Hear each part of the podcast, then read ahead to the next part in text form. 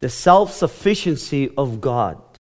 Many theologians they place this attribute as the first of God's attributes in the list of um, their systematic theologies. Many well-renowned Bible teachers they categorize the self-sufficiency of God as the central of all other essential attributes. Herman Bavinck, the Dutch Reformed theologian, he said, all other attributes were derived from this one. Whether the love of God, the grace of God, the immutability of God, the mercy of God, they all flow out of His self sufficiency and they spill out of God into His creation. There are other terms that are used synonymously with this um, attribute, self sufficiency of God. We have the self existence of God, how that God is self sustaining, He's perfectly independent, or as many know it to be, the aseity of God. However, I believe that the best term um, that is referred to in, in, in the scripture is El Shaddai. It's been referenced seven times in the scripture. Now, the word El Shaddai is a compound word made up of two separate words. You have the word Shaddai, which means sufficiency, sustenance, nourishment. And you also have the word El, which means God. And you put them together, it means that God completely freely nourishing, satisfying, and supplying his people with all their needs. God, in his existence, in his plans, in his good pleasure, he doesn't depend on anyone or anything outside of himself.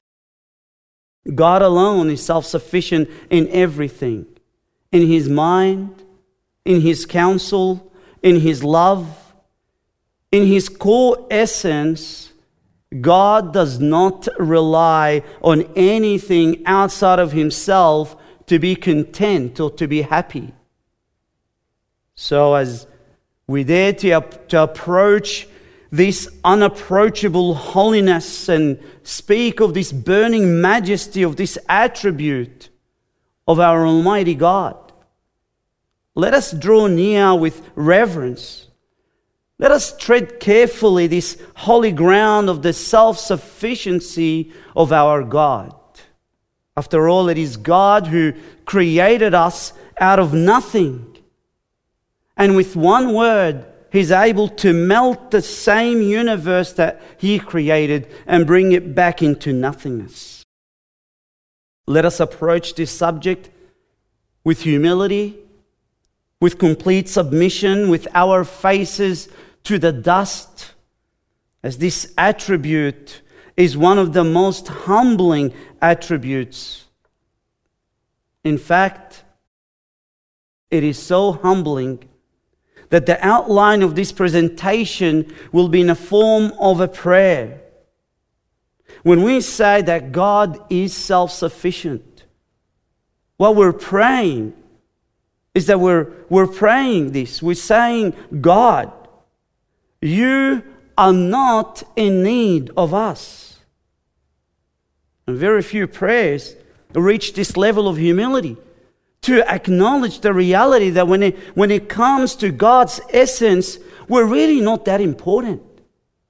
No. He is of absolute importance to all of His creation. God is not in need of us. Job 22, verse 2 says, Can a vigorous, that is, strong man, be of use to God? Or a wise man be useful to him? And both of these statements are rhetorical questions. Surely the answer is it's obvious that God doesn't need our help. One of the hardest things to admit is that God does not need us to meet his unfulfilled needs, if you like, as if he has any. That God doesn't need us to defend him, to elevate him. The word need is not found in God's dictionary. Psalm 50, 9 to 12 says this I shall take no young bull out of your house, nor male goats out of your folds. For every beast of the forest is mine, the cattle on a thousand hills. I know every bird of the mountains, and everything that moves in the field is mine. Verse 12 If I were hungry, I would not tell you. Why? For the world is mine and all it contains. What this is saying is that God, again, has no need of us. When God gives us anything, it's not that He gives us so that somehow we can help Him to fix something in Him that needs fixing. He's not dependent on us. If He was, we would have been worshiping an imperfect God. Jeremiah 10 3 to 7. Let us have a look at this passage and as we as God compares himself to all other false gods, to all of our idols. Let's see and read together. In verse 3, it says, For the customs of the peoples are delusion, because it is wood cut from the forest. The work of the hands of a craftsman with a cutting tool. They decorate it with silver and with gold they fasten it with nails and with hammers so that it will not totter. Like a scarecrow in a cucumber field are they, and they cannot speak. They must be carried because they cannot walk. Do not fear them, for they can do no harm, nor can they do any good. The Lord here, what He's doing is that He's mocking the worship of false gods. Why? Because those false gods are so dependent on the worshippers. All other man made gods need man's help, but Yahweh does not. The idol is dependent on man. Just like all kinds of idols that we get tempted to worship, like work or spouse or house or health, they're all dependent on man. Please note three parts of this passage that we just read. To make an idol, you must be skillful. The idol needs you to know what wood to use, otherwise, it will rot.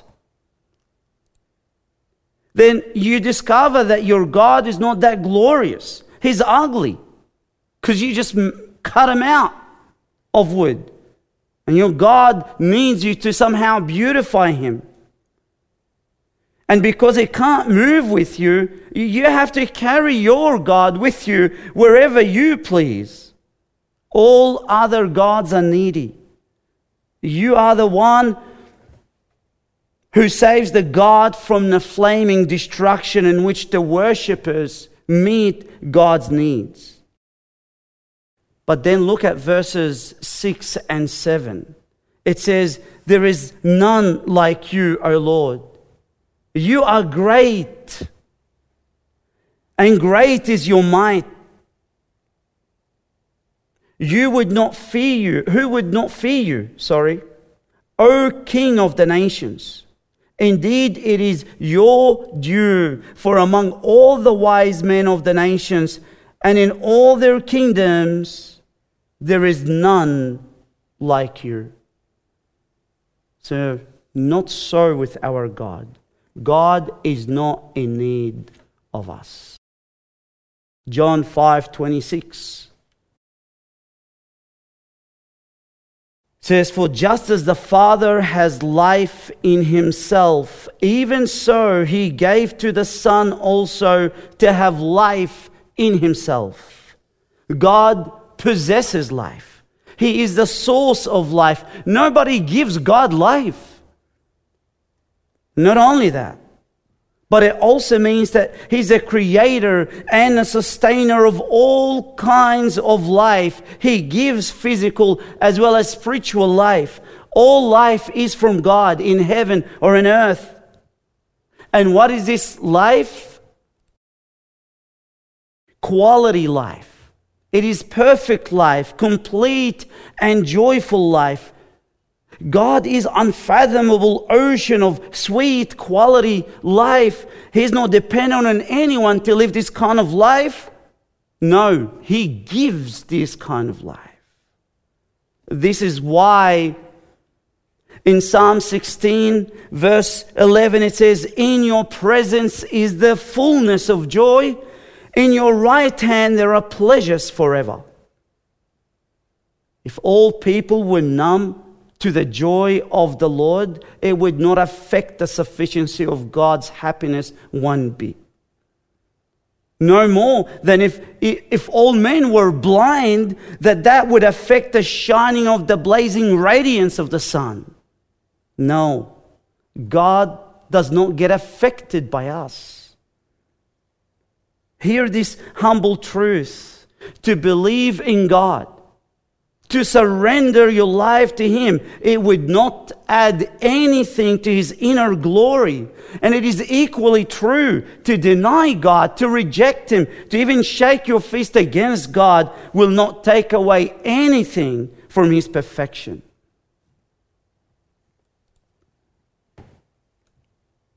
Psalm 90, verse 2 says, Before the mountains were born, or you gave birth to the earth and the world, even from everlasting to everlasting, you are God.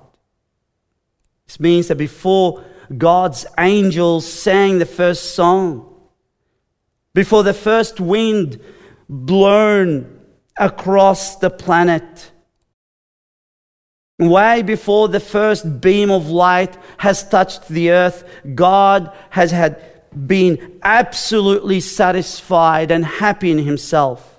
Forever El Shaddai will be self sufficient. Had he needed human before eternity, he would have created us before eternity. But he did not. And that's the kind of God that we worship. You know, um, there is a misconception, and many Christians have this terrible idea about God. They say that God's love for the lost has got him in a big puddle. And he kind of can't get himself out of the mess that he created. He lacks planning, he lacks um, power, his knowledge is limited. He needs help, and we kind of feel sorry for God, and we somehow need to, to help him. We need to kind of give him a hand and get him out of that mess that he got himself into. It's almost like in the people's minds, they say, I feel sorry for God. I mean, look at his son. His son bled and died, and now he needs me to go into the mission field, or he needs me to be a Sunday school teacher or a minister somewhere and serve in some area. No. God does not need us. God, who is self sufficient in his strength, does not need us. He doesn't need any of his people's help. God can speak a word.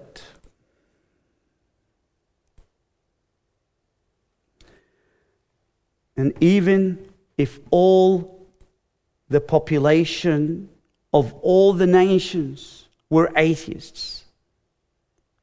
And if God had only one prophet, and he just happened to be the most disobedient prophet of them all, the self sufficient God would speak a word, and he would cause the greatest revival you would have ever heard of. We have people that say, oh,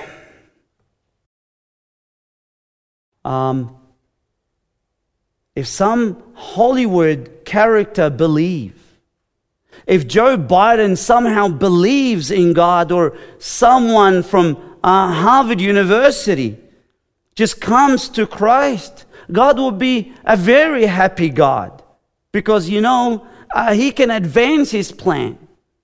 And, and you can add to this all kind of resources that we have. Oh, uh, it, it, God needs our money or God needs our strength in order to advance His kingdom. Let us come to this humble truth once again. God does not need our talent, gift, status, office, money. No, He can work with the least of the least and still accomplish all of His plans that He intended before the foundation of the world. That's what the Bible says about God when it says that He is self sufficient. There are many heroes of theology and evangelistic warriors that that believe somehow that they are the cream on the top of the cake. And from time to time, they kind of like to flex their spiritual muscles and say, Oh, I've got to reach out. Why? God needs me to evangelize. God is self sufficient. He's able to raise anybody he chooses to to preach the gospel if he would choose to. He's able to save anyone that he wants to save whom he wills to save. Isaiah 40, 17 and 18, it says in this passage, it will be the last nail that, um, that we want to hammer uh, to bring it home. That God does not need us. Now, why is it that God doesn't need us? Well, in this passage, it says, All the nations are as nothing before him. They are regarded by him as less than nothing and meaningless. To whom then will you liken God? Or what likeness will you compare with him?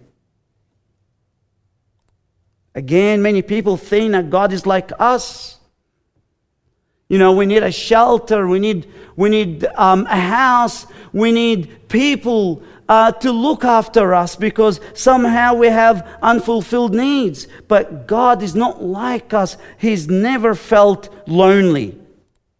The self sufficient God, it means that the Father has forever been content with the Son, and the Son has always been ecstatic about the Father.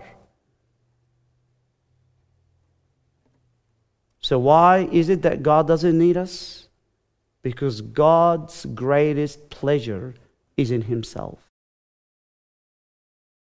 Would to God that He would teach our hearts this truth. God, you are not in need of us. That's number one. Number two, we are in absolute need of your sufficiency. That's the second point. We are in absolute need of God's sufficiency.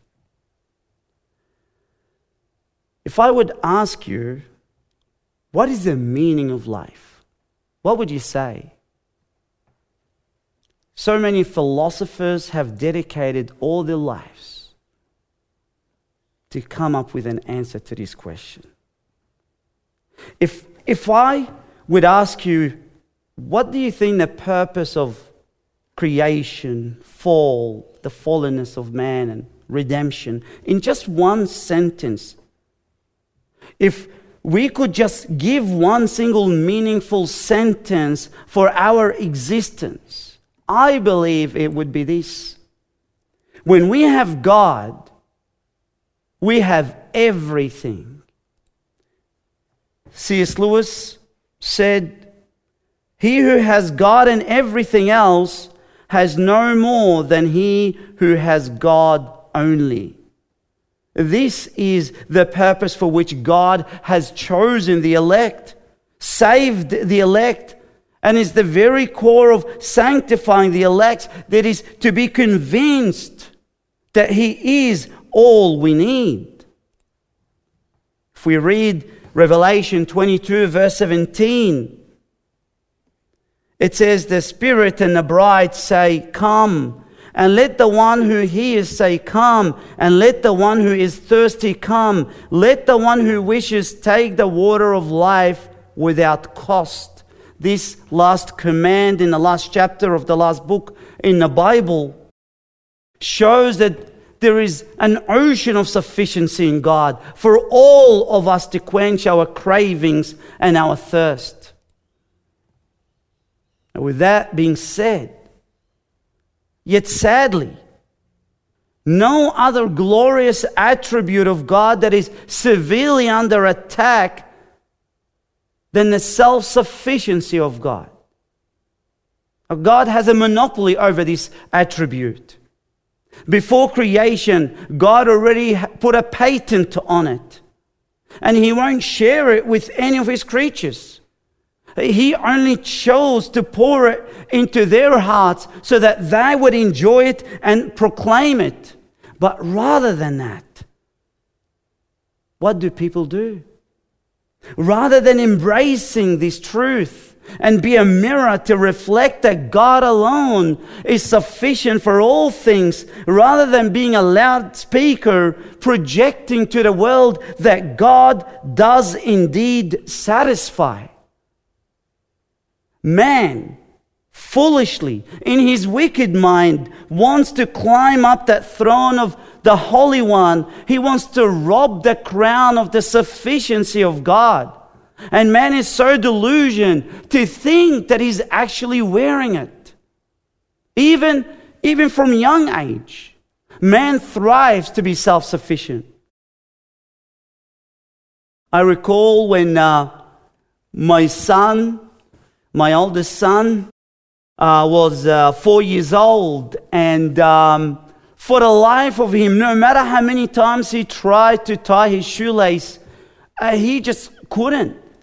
And um, I remember many times I would come down and try to uh, come to tie his shoelace. He would push my hand back and he would say, I do it, Daddy, I do it, I do it, Daddy.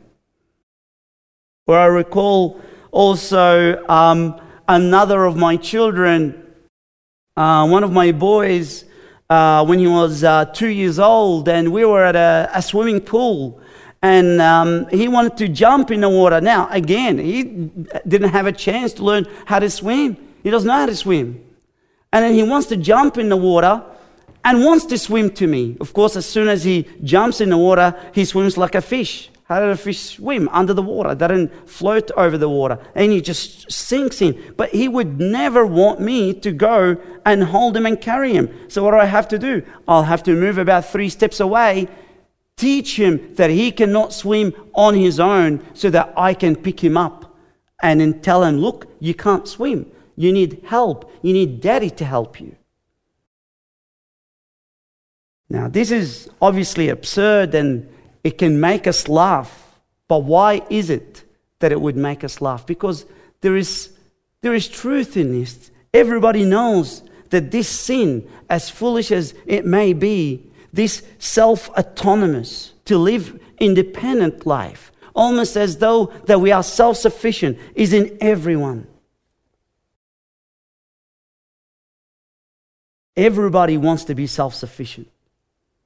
The absurdity is that we depend on God for every breath, every pulse, every sensation. And yet, while Every muscle fiber of ours is crying for dependence upon our God. Yet we declare that we can live on our own. And yet again, there are others that don't believe that God alone is self sufficient for all things. And so, what do they say? They say this they say, Surely I need my spouse to love me and respect me. I can't live without that. God is, God is not enough. Surely I need to get more cash, better business to be happy. And in our sinful mind, what we don't realize is that we bite the very hand that feeds us and gives us life and sustenance. Brothers, our problem is not that our spouses are disrespectful or unloving. Our problem is not our children are, are unruly or that we have financial calamity. Our biggest problem is that we're not resting in the fact that God is all we need. So we work longer hours. Why? Because we're motivated by wanting to claim self autonomy, self sufficiency, and we call that that, oh no, I'm just working harder. I'm just saving for the future. Sure, save for the future, but why would we compromise our lives and deprive our family from um, seeing us and being with us so that we would work harder and harder? No, we need to come back and be honest, brothers, sisters. We, we think it's easier to look to other people, to silver and gold, to relieve our emptiness. In fact, and when we find that we get some respect from people who might even feel that we have filled our infinite craving. And sadly, this feeling deceives us.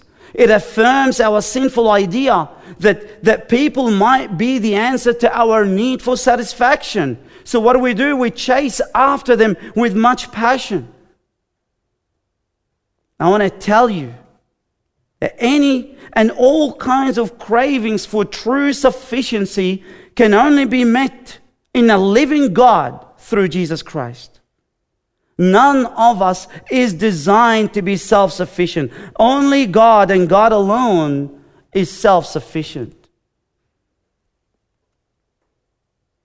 We see in this passage how God not only is he self sufficient, but he loves to pour this out into his creation and yet creation rejects it.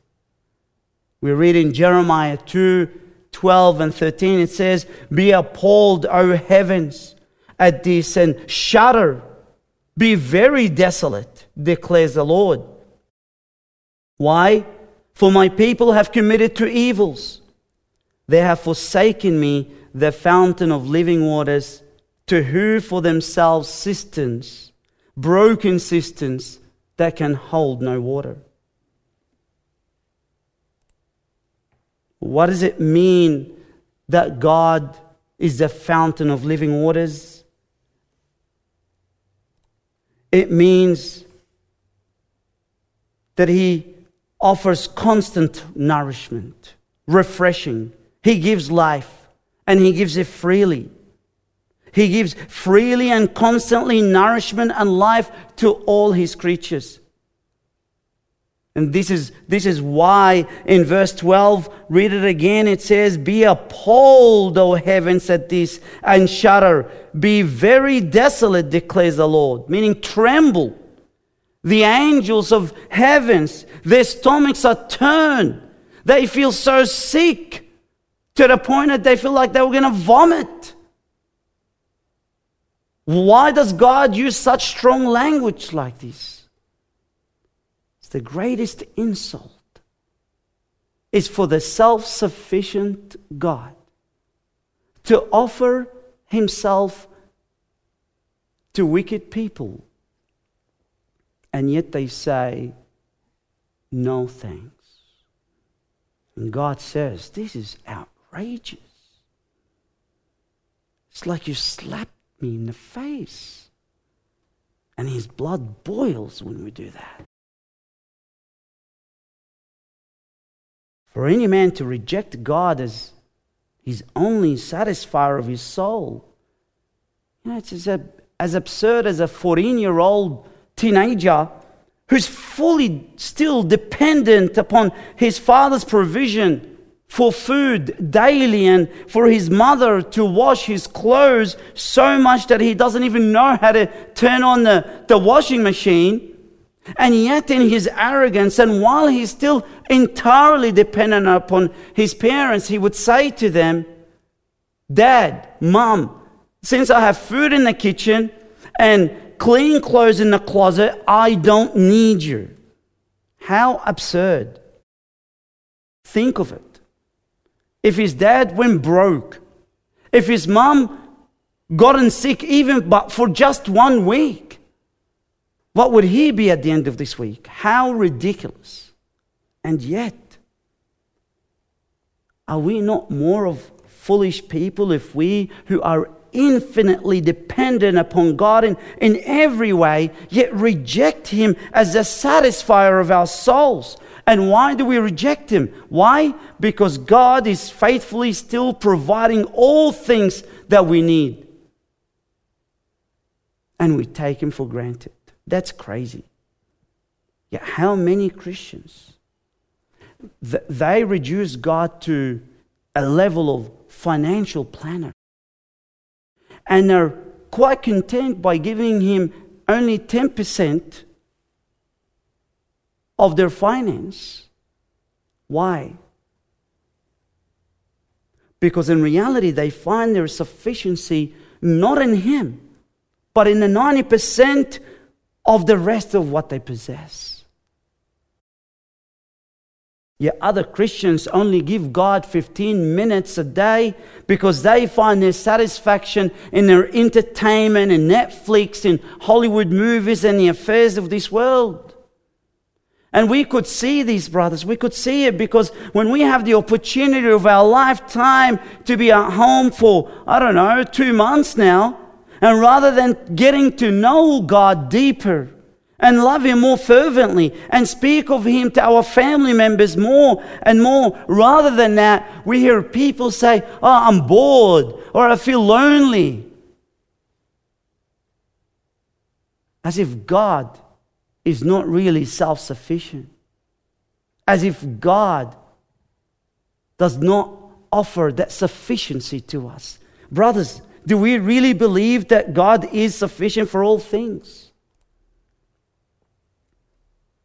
And yet, in all of these,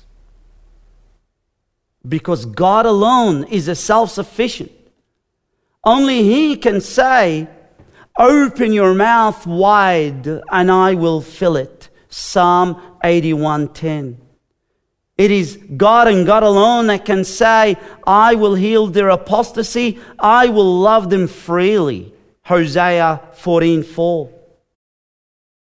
And Psalm 107, 8 and 9 says, Let them give thanks to the Lord for his loving kindness and for his wonders to the sons of men. For he has satisfied the thirsty soul, and the hungry soul, what did he do? He has filled with what is good. Those who seek God with all their hearts find him sufficient for every necessity of life. They don't need fluffy feelings they have no need of dodgy idol with four wheels, no need of a love of a spouse, nor a respect of a teenager child. Why? Because El Shaddai alone offers to satisfy our deepest longing, brothers. He promises to meet our strongest cravings with His endless ocean of grace. Simply put, we are in need of God and He's utterly sufficient to meet our needs. God, number one, you are not in need of us. Number two, we are in absolute need of you. Well, let's pause there for a moment and think, reflect. If that is true, then why did God create the world that He doesn't need? Is it to entertain himself because he's kind of bored, you know? Is God in self isolation from eternity past and we just happen to be a glorified version of Netflix?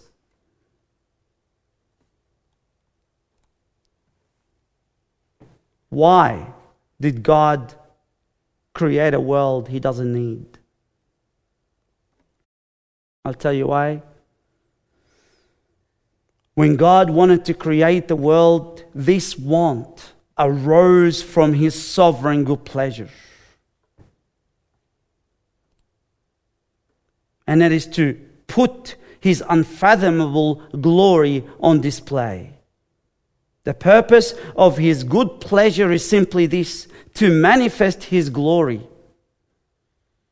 That's why we're created, brothers and sisters. We are created so to display our sufficiency in our lives. Sorry, to display his sufficiency in our lives. That's why God created us. And that's the way we are to worship God. This is the way to serve God and to put Him on display. To put God on display is to put His self sufficiency on display. Acts 17 24 and 27, it says, The God who made the world and all things in it, since He is Lord of heaven and earth, does not dwell in temples made with hands nor is he served by human hands as though he needed anything. What a humbling truth again, he says. We must carefully pay attention to what this is saying. What this is saying is this because God is self sufficient. He is not to be served by us as though he's in need of anything. We're not to serve God in our traditional way as though we are serving man. We serve others because of their unfulfilled needs, but that's not the way we are to serve God. Why is it that we can't serve God the same way as we serve others? The continuation of this passage tells us since He Himself gives to all people life, breath, and all things. The reason why we can't serve God the same way we serve other people to meet their unfulfilled needs is because it is God that gives all. God does not receive anything from anyone, He never does. He only gives, and He gives all things. Well, how should we serve Him then? Psalm 123 says this, the first two verses To you I lift up my eyes, O you who are enthroned in the heavens. Okay. Now, verse 2 Behold, as the eyes of, here we go, servants look to the hand of the master as the eyes of a maid to the hand of her mistress, so our eyes look to the Lord our God until he is gracious to us. Please pay close attention to the cause and the effect to what is going on here. The servants, how are they serving their masters? By looking to the master's hands. What does that mean? The servants serve by receiving from the masters. That's what it means. The servants receive from the master. The maid receives from the hand of her mistress. Again, the one million dollar question. How do you serve a self sufficient God who doesn't need your service? How do you do that? Philippians 3 7 and 8 gives us an answer to this question. Whatever things were gained to me, those things I have counted as loss for the sake of Christ. More than that, I count all things to be lost in view of the surpassing value of knowing Christ Jesus, my Lord, for whom I have suffered the loss of all things and count him but rubbish so that I may gain Christ. How do I serve God who doesn't need my service? This is how I chase after him. You press forward, you press on forward to receive satisfaction from him. And as you're pursuing him, what you're doing is that you're putting on display his self sufficiency that is working in your life for all to see. You abandon the fleeting pleasures of this world, the lust of the eyes, the pride of life, the lust of the flesh. You leave that to the children of darkness. But as for us, brothers, we who belong to the light, we, we crucify our flesh with all of its lustful desires. Why? Because we want to be drowned. We drown our hearts in God's all sufficiency for us. And rather, what we do is that we go hard after the all sufficient Christ. We wrestle with Him. The scripture says the violent will take the kingdom of God by force. Whether in your poverty or richness, in sickness or in health, whether the closest people to you seek after the glory of God or not. Even when everyone around you settled for the two cents worth of dirt cheap pleasure. And they mock you and ridicule you. You go and chase after El Shaddai. That's how you serve him. How? By placing your most intense craving at his feet. And you know what? We do that whether by praying or obeying. So we're not saying don't obey him because you're just too busy just reading the word. No. In all things, you do all things out of need. And the need is simply this you want God, the self sufficient God in your life. And the cry of your heart all the time God, you fill me with your fullness. And as He does that, as He generously satisfies your heart with His presence, with His strength and vitality. You're serving Him by showing to the world that you are being a needy beggar, desperate for His glorious majesty. And it is our awesome God that displays His self sufficiency in your life. How generous He is how much of an abundant life He gives by you chasing after Him. So, in summary, how do we serve a self sufficient God who doesn't need our service? By receiving sufficiency from Him and then putting that on display for the world to see. We think that when we perform some services to God, we are glorifying God, right? You know, we go ahead and read the Bible, or we cut other people's lawns, or uh, perhaps lend some uh, someone needy person a hand, and we say, surely we are in a path of glorifying God.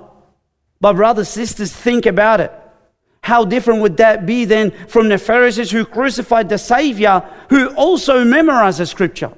How different would that be from a good next door atheist neighbor who's just living a decent life? and helps other people around him. Are they glorifying God? God is glorified not so much when you work for Him as though He needs you to work for Him. No, God is glorified when He's the one that is working in and through you, putting on display to the world how satisfying He really is. It is to this end, brothers and sisters, that God even brings sufferings to his servants. Even as we minister to him, he teaches us that the right kind of service that we serve out of need for him. He brings harsh trials. So, in a school of sufferings, he teaches his people, his servants, that in our lives it is God and God alone that we ultimately need. And so, as we serve him by obeying him in this way, in understanding that we're obeying out of need for God, we're putting on display that our sufficiency is not in our ministry, it is not found in our service or objects that we possess. No but our sufficiency is in God who meets all our needs. Think about it, brothers. As we come to the end of this message, this is how God taught Paul, the apostle, to be content in Him. Paul had a thorn in the flesh. And what is a thorn in the flesh? It speaks of severe, painful circumstances, some terrible trial in his life. There's no time to go deeper into this, but in verse 8 of 2 Corinthians um, 12, it says, concerning this, Paul is speaking here, and he says, Concerning this, I implored the Lord three times that he might leave me. Paul wanted God to take away that thorn. But look at verse 9. Look what it says in verse 9.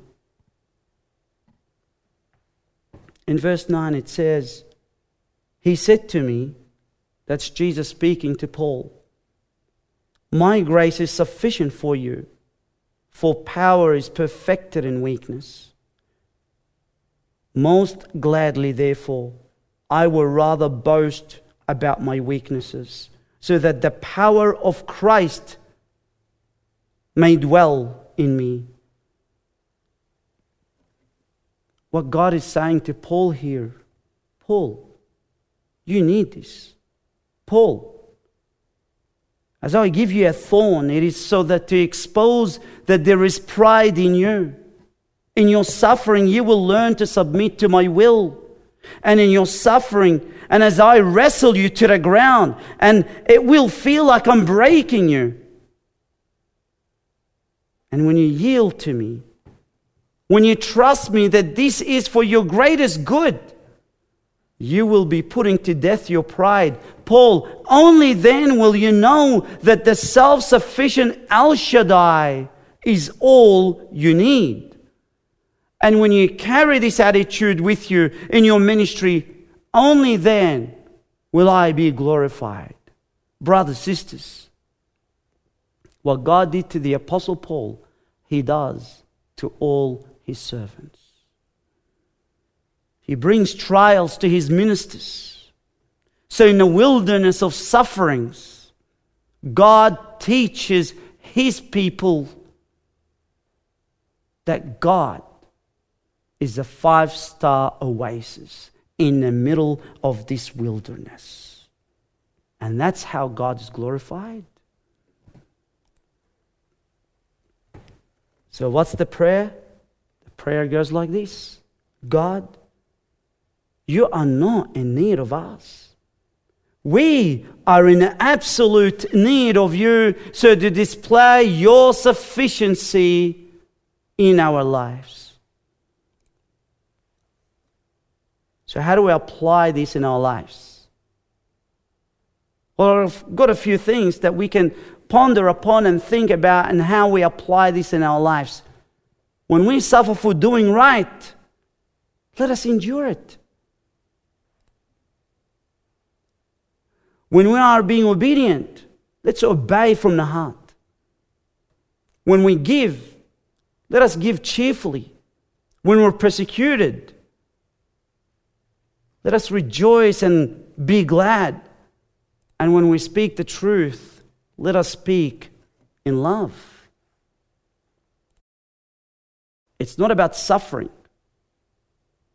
It's not about obedience. It is not just about giving or being persecuted. It is not just about speaking the truth, but it's about endurance. It's got to be from the heart. It's got to be cheerful. We've got to rejoice and be glad.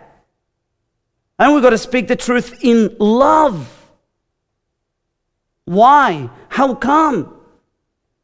Because when people around you look at you and see in your life how, for example, you're being persecuted and yet you're rejoicing, or when you're obeying and they see that it's born out of a delight in your heart, then they would ask you, How come? How is it that you're enduring? You're suffering. How is it that you give cheerfully? You say, Because my self sufficient God is enough for me. Yes, brothers. Yes, sisters. God is sufficient for you and I. God has sufficient power to protect you. And if you sin, He has sufficient mercy to forgive you and sufficient righteousness to clothe you. And if you're weak, God has sufficient strength to empower you. And if you are down, His sufficient love will be in you and with you, and His sufficient grace will enrich you and lift you. And when you die, and you meet Him and delight yourself in Him, His sufficient inheritance and the joy that you will receive from Him will be the crown that, will, that you will take pride in for all eternity to come. Let's pray. Lord God, we praise you for this wonderful attribute. You are a self sufficient God. It doesn't just mean that you don't need us, but it means that you are the fountain of all sufficiency. We are the ones who are in absolute need of you. And we pray, Lord, that you help us to enjoy this wonderful attribute in the midst of suffering, in the midst of persecution, in our faithful obedience to your word. Help us, Lord, to enjoy the fact that you are all we need. And we pray that in Jesus' name. Amen.